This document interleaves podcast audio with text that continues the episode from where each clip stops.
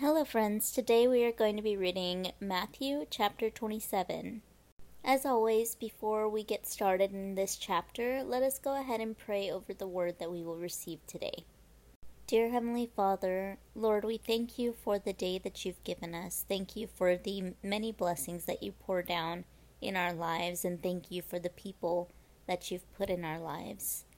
We pray, Lord, that you give us the knowledge, wisdom, and understanding to really grasp the word that we're about to receive, to be able to put it to work into our own lives, and to be able to share this word with whoever needs to hear it. Help us to bear the fruits of your Spirit in all that we do, and help us to be a beacon of light for your love, kindness, grace, and mercy.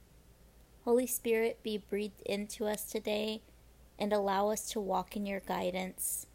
Give us your discernment and help us to understand the truth behind the message that we will receive today. In Jesus' name we pray. Amen. This first section is called Judas Hangs Himself. Early in the morning, all the chief priests and the elders of the people made their plans how to have Jesus executed. So they bound him, led him away, and handed him over to Pilate, the governor. When Judas, who had betrayed him, saw that Jesus was condemned, he was seized with remorse and returned the thirty pieces of silver to the chief priests and the elders. I have sinned, he said, for I have betrayed innocent blood. What is this to us? They replied. That's your responsibility. So Judas threw the money into the temple and left. Then he went away and hanged himself. The chief priest picked up the coins and said, It is against the law to put this into the treasury, since it is blood money. So they decided to use the money to buy the potter's field as a burial place for foreigners. That is why it has been called the field of blood to this day. Then what was spoken by Jeremiah the prophet was fulfilled. They took the thirty pieces of silver, the price set on him by the people of Israel, and they used them to buy the potter's field, as the Lord commanded me. This next section is called Jesus before Pilate. Meanwhile, Jesus stood before the governor, and the governor asked him, Are you the king of the Jews? You have said so, Jesus replied. When he was accused by the chief priests and the elders, he gave no answer. When Pilate asked him, Don't you hear the testimony they are bringing against you? But Jesus made no reply, not even to a single charge, to the great amazement of the governor. Now it was the governor's custom at the festival to release a prisoner chosen by the crowd. At that time, they had a well known prisoner whose name was Jesus Barabbas. So when the crowd had gathered, Pilate asked them, Which one do you want me to release to you, Jesus Barabbas or Jesus, who is called the Messiah? For he knew it was out of self interest that they had handed Jesus over to him. While Pilate was sitting on the judge's seat, his wife sent him this message Don't have anything to do with that innocent man, for I have suffered a great deal today in a dream because of him. But the chief priests and the elders persuaded the crowd to ask for Barabbas and to have Jesus executed. Which of the two do you want me to release to you? asked the governor. Barabbas, they answered. What shall I do, then, with Jesus who is called the Messiah? Pilate asked. They all answered, Crucify him. Why? What crime has he committed? asked Pilate. But they shouted all the louder, Crucify him! When Pilate saw that he was getting nowhere, but that instead an uproar was starting, he took water and washed his hands in front of the crowd. I am innocent of this man's blood, he said. It is your responsibility. All the people answered, His blood is on us and on our children.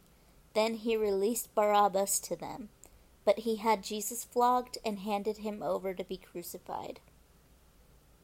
This next section is called The Soldiers Mock Jesus.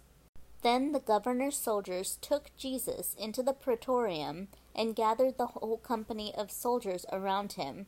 They stripped him and put a scarlet robe on him, and then twisted together a crown of thorns and set it on his head. They put a staff in his right hand. Then they knelt in front of him and mocked him.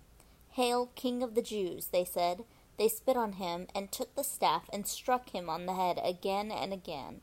After they had mocked him, they took off the robe and put his own clothes on him.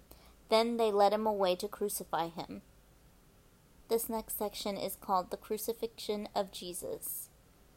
As they were going out, they met a man from Cyrene named Simon, and they forced him to carry the cross. They came to a place called Golgotha, which means the place of the skull. There they offered Jesus wine to drink, mixed with gall, but after tasting it he refused to drink it. When they had crucified him, they divided up his clothes by casting lots. And sitting down, they kept watch over him there. Above his head they placed the written charge against him This is Jesus, the King of the Jews. Two rebels were crucified with him, one on his right and one on his left. Those who passed by hurled insults at him, shaking their heads and saying, You who are going to destroy the temple and build it in three days, save yourself. Come down from the cross if you are the Son of God. In the same way, the chief priests, the teachers of the law, and the elders mocked him. He saved others, they said, but he can't save himself. He's the King of Israel. Let him come down now from the cross, and we will believe in him. He trusts in God. Let God rescue him now if he wants him, for he said, I am the Son of God. In the same way, the rebels who were crucified with him also heaped insults on him. This next section is called The Death of Jesus. From noon until three in the afternoon, darkness came over all the land. About three in the afternoon, Jesus cried out in a loud voice, Eli, Eli, lema sabachthani, which means, My God, my God, why have you forsaken me? When some of those standing there heard this, they said, He's calling Elijah. Immediately one of them ran and got a sponge. He filled it with wine vinegar, put it on a staff, and offered it to Jesus to drink. The rest said, Now leave him alone. Let's see if Elijah comes to save him. And when Jesus had cried out again in a loud voice, he gave up his spirit. At that moment, the curtain of the temple was torn in two from top to bottom. The earth shook, the rocks split, and the tombs were broken open. The bodies of many holy people who had died were raised to life. They came out of the tombs after Jesus' resurrection and went into the holy city and appeared to many people. When the centurion and those with him were guarding Jesus saw the earthquake and all that had happened, they were terrified and exclaimed, Surely he was the Son of God. Many women were there watching from a distance. They had followed Jesus from Galilee to care for his needs. Among them were Mary Magdalene, Mary the mother of James and Joseph, and the mother of Zebedee's sons. This next section is called The Burial of Jesus.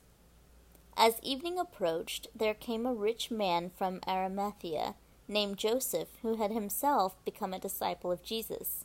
Going to Pilate, he asked for Jesus' body, and Pilate ordered that it be given to him. Joseph took the body, wrapped it in a clean linen cloth, and placed it in his own new tomb that he had cut out of the rock. He rolled a big stone in front of the entrance to the tomb and went away. Mary Magdalene and the other Mary were sitting there opposite the tomb. This next section is called The Guard at the Tomb. The next day, the one after preparation day, the chief priests and the Pharisees went to Pilate. Sir, they said, we remember that while he was still alive, that deceiver said, After three days I will rise again. So give the order for the tomb to be made secure until the third day. Otherwise, his disciples may come and steal the body and tell the people that he has been raised from the dead. This last deception will be worse than the first. Take guard, Pilate answered.